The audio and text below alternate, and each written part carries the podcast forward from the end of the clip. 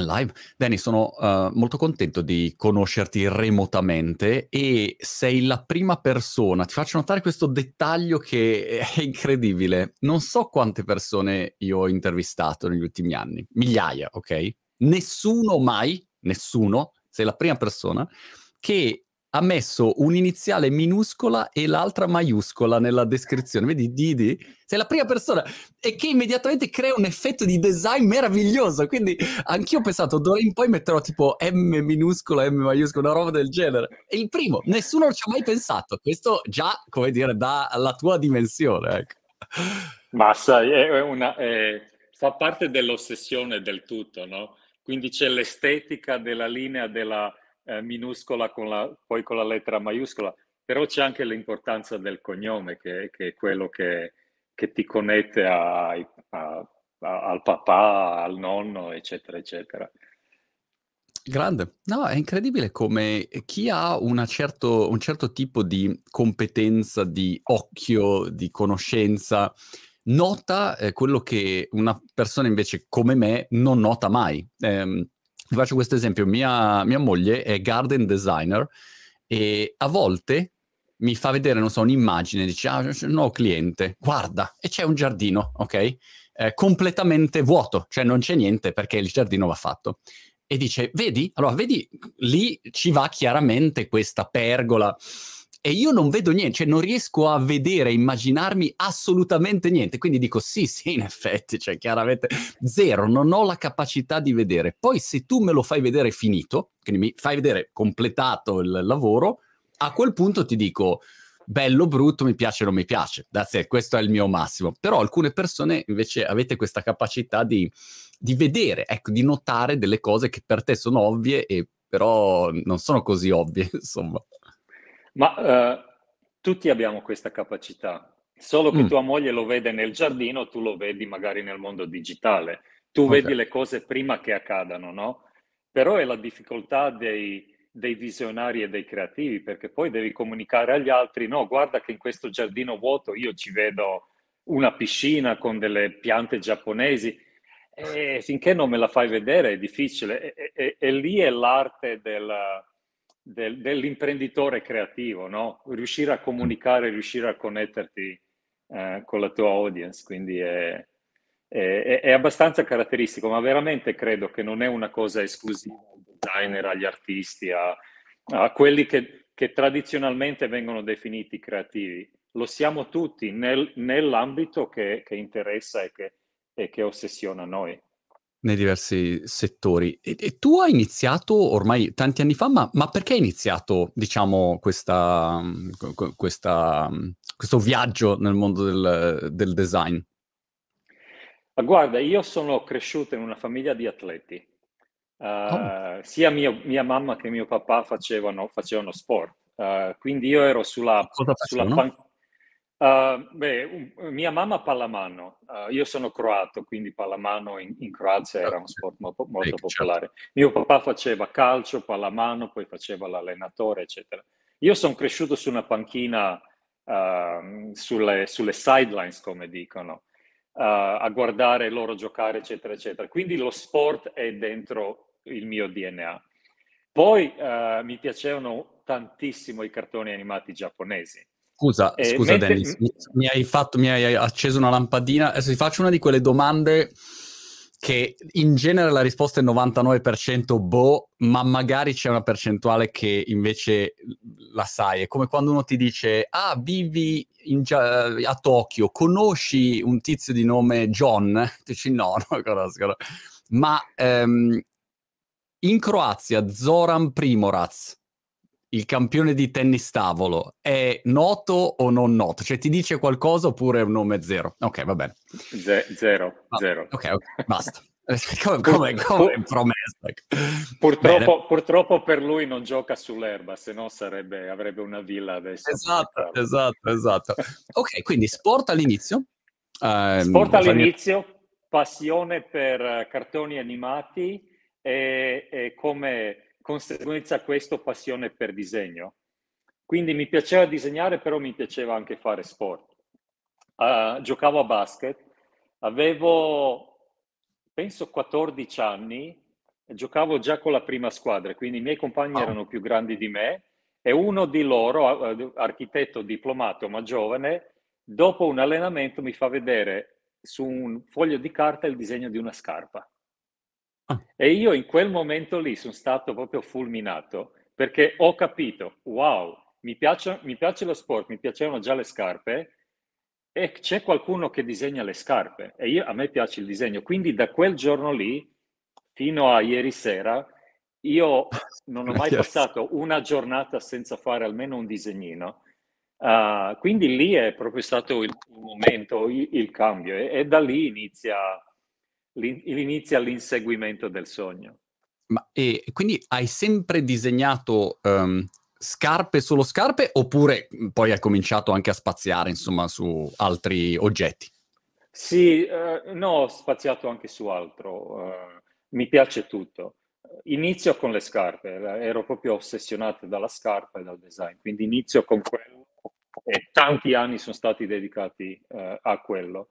Infatti molti uh, di quelli che mi conoscono mi conoscono come designer di scarpe, come un footwear designer. Pensa che io ho fatto qualche scarpa nei, negli ultimi dieci anni, però ormai è da dieci anni che non faccio il footwear designer. Però per le persone sei sempre il footwear designer. No, ho fatto anche altre cose, ho fatto, so che hai fatto l'intervista con Giuliano, abbiamo fatto delle cose in 3D con loro, ho fatto delle cose con Lorenzo per il palco, um, sto facendo, sto facendo varie, varie, cose che vanno oltre, oltre alla scarpa. All'Adidas uh, mi occupavo un po' di tutto, dal prodotto, tutto il prodotto, al retail, all'espressione dell'azienda anche attraverso la comunicazione, quindi uh, c'è, c'è, c'è, ci, sono più, ci sono più parchi giochi per me adesso.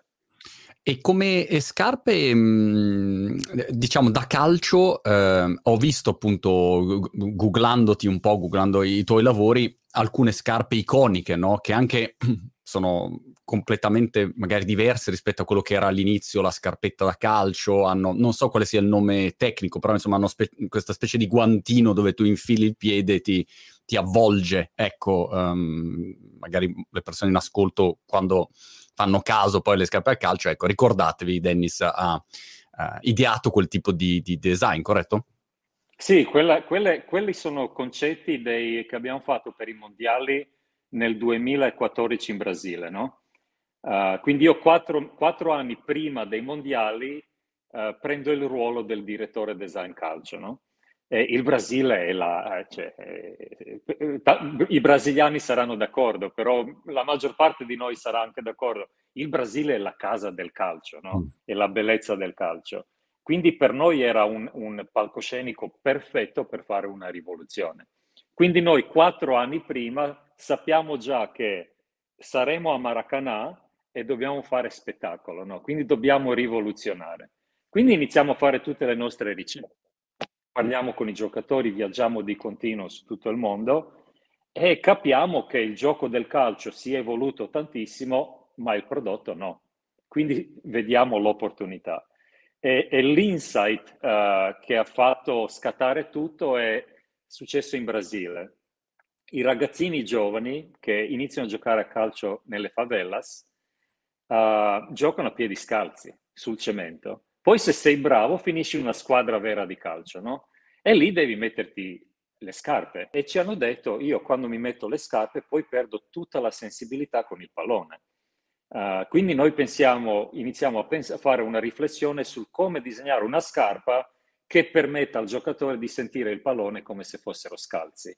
No? E quindi la scarpa, come, come immagino, non diventa più un oggetto che metti sul piede, ma diventa uh, un'estensione del tuo corpo. E per questo la scarpa diventa tipo un calzino che dal morbido uh, passa alla suola rigida con i tacchetti, che poi è la parte più rigida. Quello era l'insight che ci ha portato a, a fare una bellissima innovazione, secondo me.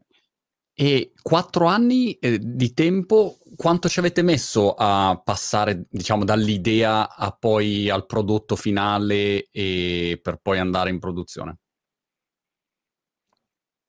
Beh, è stato, sono stati quattro anni, ma non dedicati solo a una scarpa. Ci sono stati diversi passi. No? Abbiamo iniziato con prima una scarpa che si chiamava Hyper Venom, che era la prima scarpa fatta in tessuto, poi abbiamo fatto una scarpa che era uh, tutta sostenibile, quindi era un passo per passo per passo okay. arrivare lì, già con la visione chiara che sarebbe stato, uh, semplifichiamolo, la scarpa calzino, no?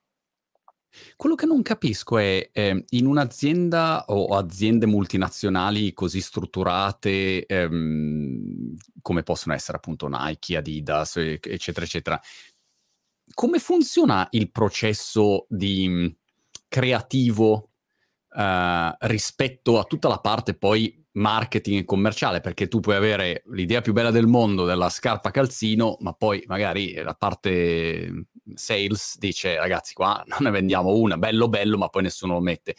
Quali sono i passaggi attraverso i quali devi andare dal momento in cui dici ok abbiamo un'idea, portaci dietro le quinte e spiegaci co- come fa quell'idea a diventare poi il prodotto che vedi nei negozi. Guarda, in- intanto dipende da azienda a azienda e dalla cultura che c'è nell'azienda. La Nike è un'azienda che crede nell'innovazione e crede che se fai una cosa eccellente, uh, i soldi li farai automaticamente. Quindi sono tutti allineati sul innovare, uh, prendersi rischi, eccetera. In quel caso lì, ma anche nelle altre aziende dove non è così, è importante allinearsi all'inizio. Cioè noi abbiamo detto uh, il, il titolo, il tema era Football Revolution, non per me o per il mio team, per tutti, business incluso. Quindi noi sul prodotto spingeremo il prodotto oltre ai suoi limiti. Però dobbiamo pensare anche alla campagna, alla distribuzione, ai punti prezzo, a, a, a tutte le cose messe insieme. Ognuno di noi deve innovare e deve dedicarsi a creare questa rivoluzione nel calcio. Uh, quindi secondo me eh, alline- allineamento all'inizio, poi comunicazione costante, perché tu fai una cosa, alzi l'asticella, devi fare share con tutti gli altri, perché poi riescono a salire sul tuo livello magari il prossimo giro alzano loro l'asticella. Quindi è un continuo, uh, un continuo di challenge the norm uh, collettivo, no? Poi io credo molto nel, nel collective genius, nel, nel, nel, potere del gruppo, no? Perché tutti possono contribuire eh, o elevare le, le, le idee, il lavoro che stai facendo. Quindi allineamento, comunicazione, però di base in quel caso lì c'era una cultura pazzesca aziendale dove sapevi che se eri lì e non ti prendi rischi, rischi di, no. rischi di perdere il lavoro. E invece una volta che sei allineato a livello di valori e di messaggio finale, di, diciamo, di risultato finale da, da ottenere, quali sono i passaggi che fai? Cioè c'è, non so, un primo mm, meeting dove fai vedere i primi bozzetti, poi un prototipo, cioè quali sono i, i principali passaggi?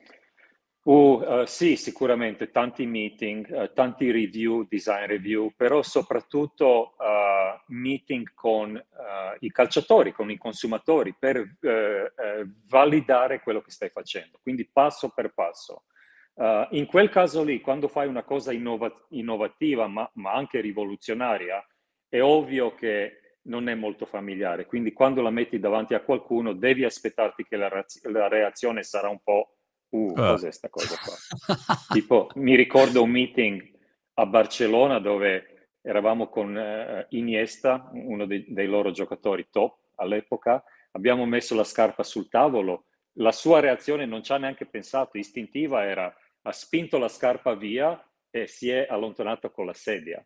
Wow. Eh, perché quando, quando fai una cosa così diversa, inaspettata, la gente non sa come reagire. Poi lui stesso è finito uno degli ambasciatori, era uno degli ambasciatori di questa rivoluzione. Quindi meeting sì, comunicazione come ho detto, tanto lavoro con gli esterni per eh, eh, validare il lavoro, perché poi lo usi internamente per dire no, Uh, so che siete un po' nervosi, però guardate il video delle reazioni dei giocatori, guardate i commenti dei giocatori sul prodotto e i commenti sul performance del prodotto. Quindi cerchi di aumentare la confidenza in tutti uh, che quello che stai facendo è effettivamente è la cosa giusta.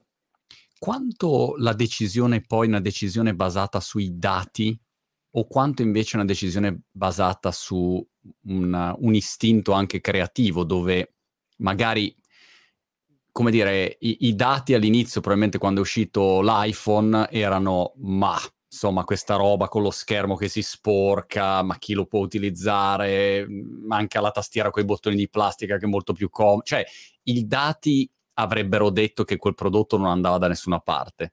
Apple ha detto no, questo qui è prodotto, si va in questa direzione e, e a quel punto poi il mercato ha scoperto di amare quel prodotto lì. Dov'è che ehm, chi decide alla fine dei conti? Tocchi un punto molto delicato perché uh, all'epoca non c'erano molti dati, quindi all'epoca era l'esperienza della leadership e il uh, feedback del consumatore.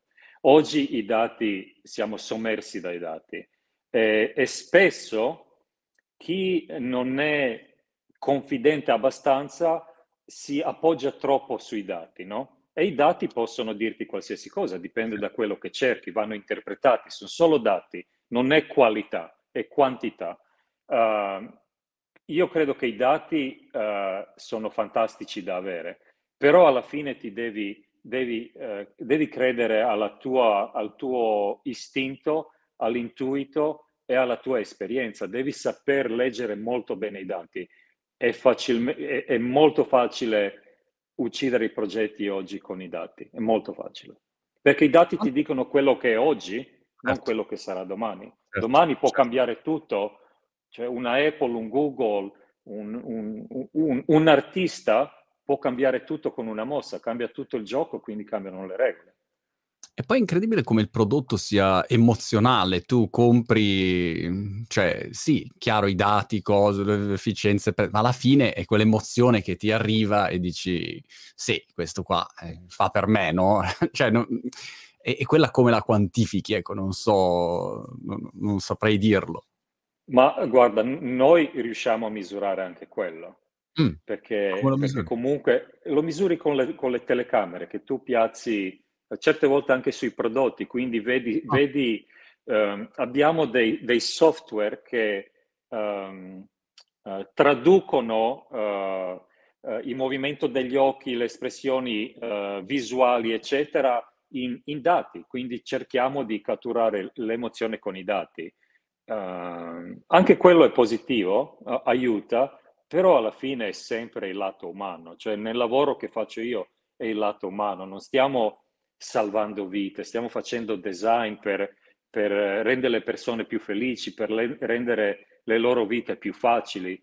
Io spesso dico, noi non stiamo vendendo prodotti, noi vendiamo sogni. Cioè, nessuno mm. compra una felpa perché, perché hai freddo cioè, la maggior parte di noi non la compra perché hai freddo, la compri perché ti emozioni, perché dici con questa eh, mm. magari una ragazza mi guarderà in un modo diverso, i miei amici mi diranno wow che figo che sei oggi. quindi, quindi noi vendi- cre- creiamo sogni, vendiamo sogni, è, è, un, è, un, lavoro che deve toccare l'emozione eh, dell'uomo, non, non parte, la, la, parte razionale. razionale. Quante persone lavorano in un team quando bisogna rilasciare appunto, eh, creare una nuova scarpa per, eh, a livello planetario? Eh, di, di, che, di, quante persone parliamo? 100 persone, 1000 persone, 50 persone?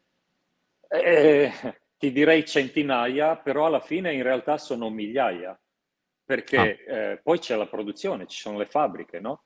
E tutti loro fanno parte del team. Noi, ad esempio, viaggiavamo in Asia, ma non per fare... Hai tanto rumore da, dall'esterno adesso? No? No.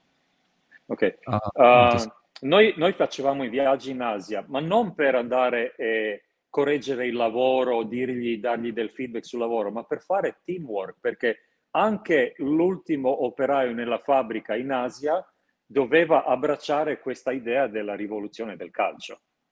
Quindi mm. alla fine sono migliaia di persone il core team sono probabilmente qualche centinaio e poi la base di tutto, il gruppo design, gruppo sviluppatori, ingegneri, eccetera, eccetera, sarà un, un 80 persone, 100 persone. Ma la scarpa di ritorno al futuro, Back to the Future, cioè, quando arriva? Questa io l'aspetto, non so, da 30 anni. Ogni tanto esce e dice, no, è uscita, adesso l'hanno fatta, però io ancora non l'ho vista così. Allora, la scarpa, la scarpa effettivamente è uscita in due versioni. La prima, eh, non, e non mi ricordo le date perché con i numeri sono veramente scarso, mm. la prima è uscita nell'anniversario del film, perché nel film, mh, mm, metti che era il 2015, nel 2015 è uscita la, la prima versione, però non eravamo ancora pronti con uh, self-lacing system, quindi era uguale ma non funzionava. Due anni dopo è uscita anche quella che si allaccia da sola, si chiude da sola. Quindi è, è uscita, però è una cosa introvabile. Penso che se la vuoi comprare oggi al, al mercato di rivendite, non so, 20, 30, 40 mila, non so cosa costi una scarpa così. Ok, ma secondo te quali saranno le prossimi, i prossimi trend o le prossime rivoluzioni per quello che riguardano le scarpe sportive? Perché come dicevi tu all'inizio, è incredibile quanto siano simili uh, a, a, cioè a 40 anni fa, sì, c'è ancora i lacci, c'è ancora, cioè, più o meno, sì, cambiato i materiali chiaramente, il design, però non è che dici wow, questa è proprio una roba completamente diversa. Ma sai, il prodotto è basato sul corpo umano, quindi la forma, il fatto che hai bisogno di un po' di cushioning sotto, che hai bisogno di tenere la suola attaccata attorno al piede, quindi ci sono delle cose che non puoi cambiare. Ci sono tante innovazioni piccole eh, che spingono continuamente il prodotto avanti. Secondo me la, la rivoluzione prossima è, è, basata su due cose. Uno, eh, la sostenibilità. Uh, mm. Ovviamente non è, non è, una novità, è da anni che tutta l'industria ci sta lavorando. E due, l'inclusione. Perché come tante altre industrie, è un'industria molto bianca, cioè i dirigenti sono quasi tutti come me, no? Um, e, e, devi capire il perché succede questo, no? Però una volta che iniziano a entrare dentro persone di uh, culture diverse, colore diverse, background diverso, lì succede una vera innovazione, no? Innovazione culturale, innovazione di, di pensiero. Quindi secondo me sono queste due cose, sostenibilità e inclusività chi è che, eh, quale prodotto detta la linea? Eh, perché nel momento in cui dici ok, c'è la rivoluzione del calcio, creiamo una nuova scarpa, bene. A quel punto però poi c'è i pantaloncini, la maglietta, le, le calze, la tuta, il cappellino, cioè c'è tutto quello che deve seguire chi è che detta la linea? Cioè si parte dalla scarpa in base a quello che esce la scarpa, a quel punto uh, il resto viene messo in, uh, in brand identity eh, uniformato o come funziona il, il rapporto con gli altri, eh, gli altri, prodotti? No, guarda, per la mia esperienza, per come lavoro io, uh, se tutti sono allineati uh, attorno al Football Revolution, chi fa il pallone, chi fa la scarpa, chi fa l'abbigliamento, chi pensa come farà i negozi quell'anno lì, pensa attraverso il, il filtro del Football Revolution. E noi costantemente parliamo, ci confrontiamo in modo da andare insieme, da, a, in avanti insieme, anche se poi ognuno ha le sue esperienze. Poi c'è il co- coordinatore, c'è il direttore d'orchestra. No? Um, io all'epoca ero il direttore del, delle scarpe calcio, all'Adidas ero il direttore dell'orchestra di tutto il prodotto, retail, eh, l'art direction della comunicazione e da quella sedia lì ovviamente cerchi di coordinare, allineare eh, i vari dipartimenti, eccetera. Però non è che prima nasce una cosa e poi partono okay. le altre, tutto parte in Entonces, simultanea. Però de- decidi delle linee guida, insomma, comuni, oltre al concetto, alla, alla visione complessiva, avrai delle linee guida dove dici non so, quest'anno il giallo, il colore giallo sì. e poi ti voglio chiedere sui colori, cioè ci sono delle linee guida che stabilisci all'inizio? Sì, per noi quella è la direzione creativa. Uh, noi facciamo direzione creativa per ogni stagione, quindi ogni anno due volte. Uh, io ho, ho, non sono più con Adidas, l'ho lasciata recentemente, però a marzo, quindi il mese prima di uscire, ho presentato la direzione creativa per il 2023-2024. Oh wow. Cioè, sì. Tra due anni. E, tra due anni. E a settembre verrà presentata quella dell'inverno 24, no? Uh, quindi sei sempre due anni in avanti con, come direzione creativa. Come innovazione sei anche quattro, magari su certe cose anche sette anni in avanti. Uh, quindi sì, ci, c'è un'impostazione che dice, guarda, uh, la direzione è uso di nuovo l'esempio Nike, no? Football Revolution, in base a questo, uh, questa sarà la storia, questa sarà la forma, questo sarà il colore, questo sarà il materiale, questa è la direzione delle grafiche e poi lasci i creativi esplorare e, e, e dare più dimensione a questa direzione o visione iniziale. Mi sembra difficilissimo, Dennis, veramente una cosa complicatissima, anche perché come fai a anticipare, ad esempio, tra due anni quale sarà la cultura, il, il mood, magari appunto ti arriva il covid, la gente sta in lockdown eh, due anni, poi c'è la guerra, poi c'è la Brexit, ogni due minuti ce n'è una e, c'è anche una sensibilità diversa, oppure parte, non so, TikTok e quindi c'è una generazione nuova che ha, risponde a una serie di stimoli diversa, diversi codici linguistici diversi. Come fai a, a giocare in anticipo in questo contesto? C'hai la sfera di cristallo da qualche parte? No, non è una sfera eh, di cristallo, è un studio, è un studio continuo del, del, uh, di tutti i lati umani, no? Quindi mm. studi i, i, soprattutto i giovani, perché quando pensi due, tre, quattro anni in avanti devi pensare ai quindicenni, sedicenni che avranno vent'anni, uh, non pensi ai 25 anni che ormai saranno trentenni e avranno magari dei figli, eccetera.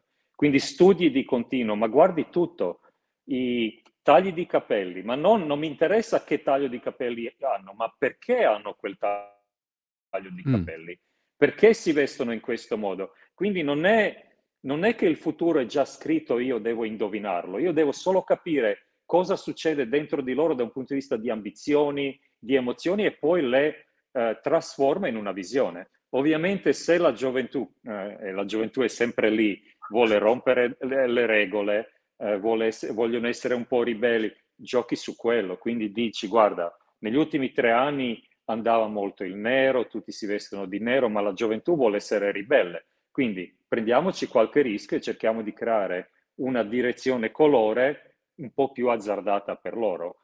Eh, da un punto di vista commerciale è facile, sappiamo già, il 90% del business si fa con nero, bianco, grigio, blu. Finito, esatto. come siamo, però, come però... siamo prevedibili noi esseri umani? Sì, siamo, come dice, come dice Farrell, siamo creatures of habit. Davvero, è così.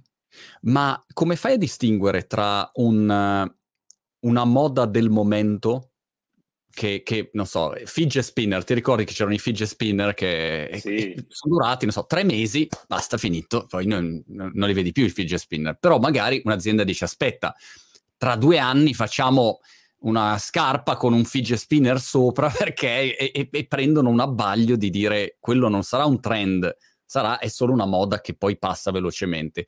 Come fai a, a cercare di distinguere? Insomma, poi magari uno non ci riesce sempre. Posso parlare solo per me. Uh, non, non, mi interessa molto il trend attuale, mi interessa capire le emozioni, quello che succede dentro il cuore e la testa, perché penso sempre al futuro. Cioè, un designer non pensa a agosto uh, 2022, perché all'agosto ci ho pensato due anni fa. Quindi certo. tu vivi sempre eh, almeno due anni in avanti. Quindi non puoi concentrarti su, uh, c'è un trend di fidget spinner adesso. No, perché comunque noi siamo avanti. Se facessi i giocattoli mi chiederei, ma come mai non ho capito mm. che c'è bisogno di una cosa tipo il fidget spinner? Uh, però se non fai i giocattoli, quello è un trend di oggi, ma tu sei già proiettato in avanti. E, e in avanti, come abbiamo detto prima, non ci sono cose tangibili, devono essere cose... Uh, di, di sentimento, di emozioni, costruisci su quello. Ieri ho visto un'immagine ehm, ipotetica di quelle che girano insomma online su come sarebbe l'auto elettrica fatta da Apple. E in pratica è un mouse di, di Apple e con quattro ruote. Questa è, è l'immagine. Eh, peraltro anche molto carina, devo dire, come, come immagine. Però um, la, la mia curiosità è capire qual è la distanza tra quello che è il design possibile che magari dici wow è bellissimo e la produzione che poi ti riporta a una realtà dove dici guarda è bellissimo però produrlo poi costa un triliardo e non è possibile, oppure è, tecnicamente ad oggi non è fattibile realizzare quel tipo di design. Quali sono i confini e come fai a sapere quali siano, sono i confini? E questa è la, questa è la differenza tra, tra, designer veramente bravi e designer.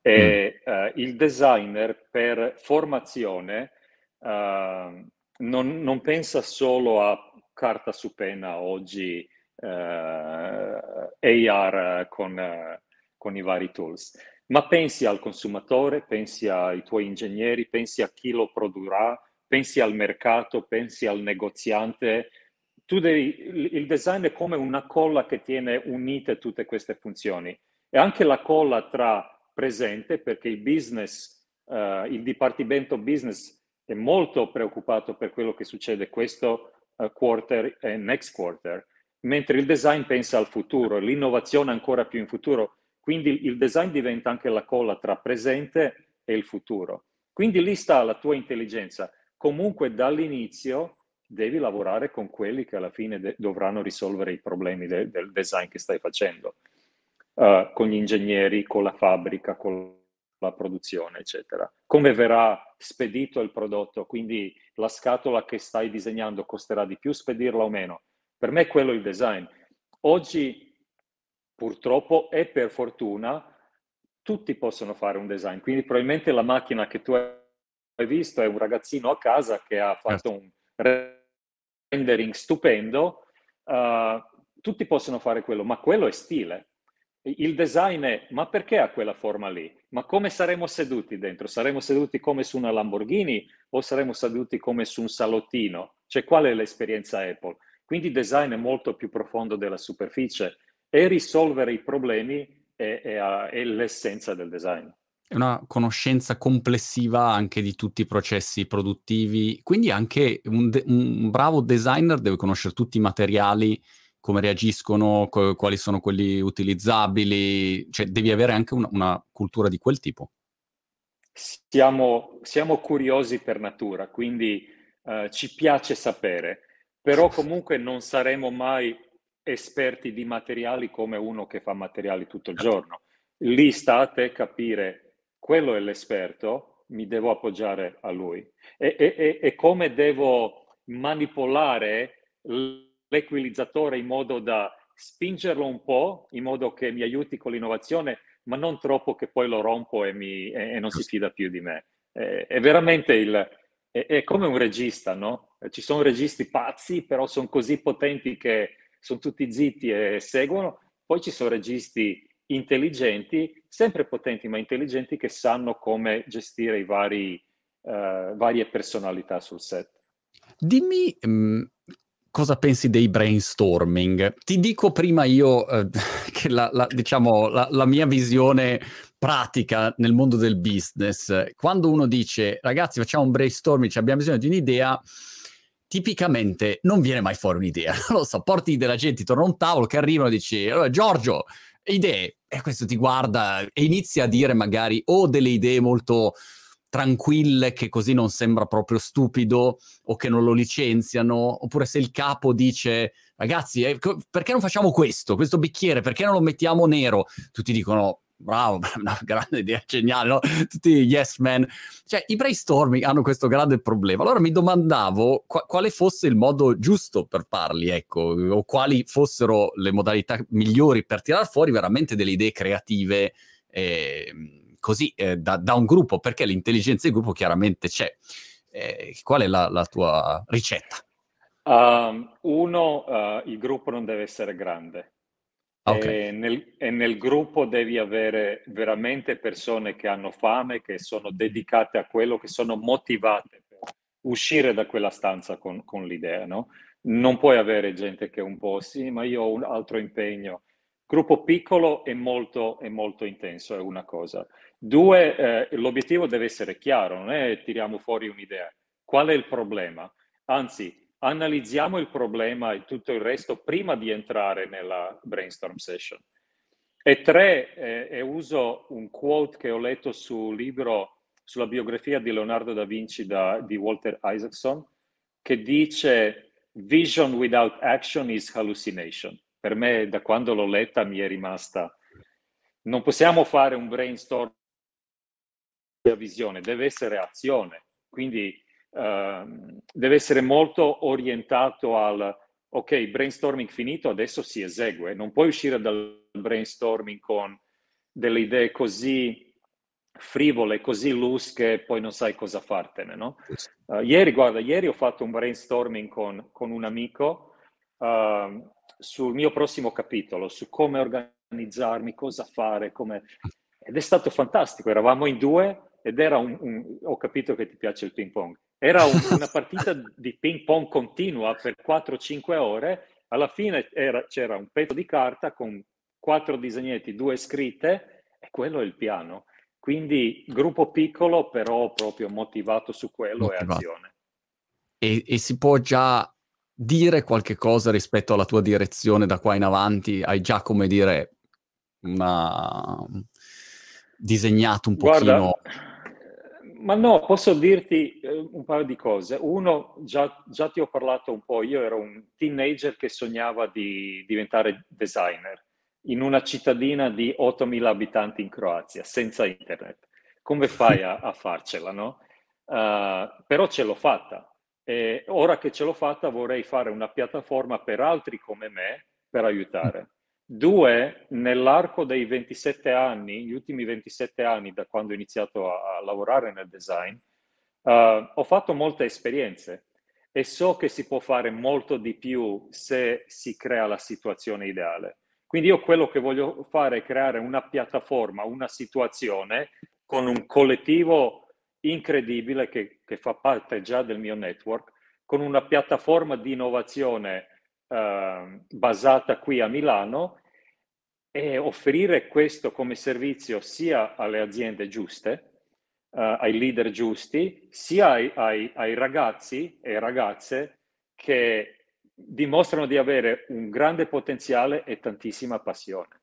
Mm, questo è interessante. È un, non so se l'ho spiegato bene, perché ancora nella mia testa cerco di, di focalizzare bene il concetto, però più o meno diciamo, da un lato una sorta di design as a service per, per le aziende con un network di, di designer molto competenti che, che, puoi aggregare in base al progetto e dall'altro lato un posto per i giovani designer che siano interessati a entrare in questa, in questa piattaforma. Sì, sì creare, creare una, una, piattaforma open source, quindi hai un progetto.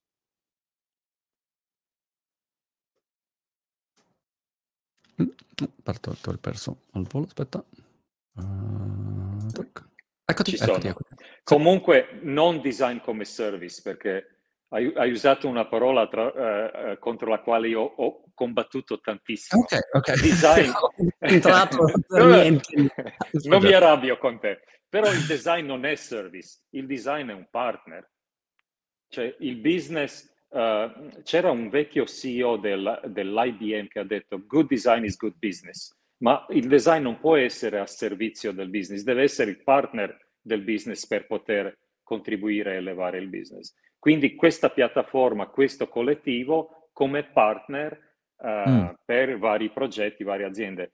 Collettivo non solo di designer, ma artisti, musicisti, uh, fotografi, uh, stylist, eccetera. Proprio un, una, roba, una roba bella robusta perché wow.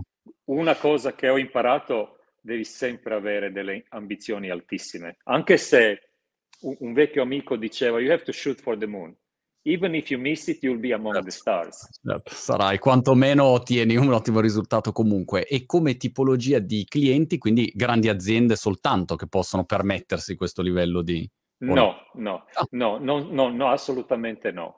M, sono molto interessato a, aiutare uh, anche le startup, soprattutto le startup che sono focalizzate su o sulla sostenibilità, quindi sulla terra, dove viviamo, sulla nostra casa, o uh, focalizzate sull'umanità.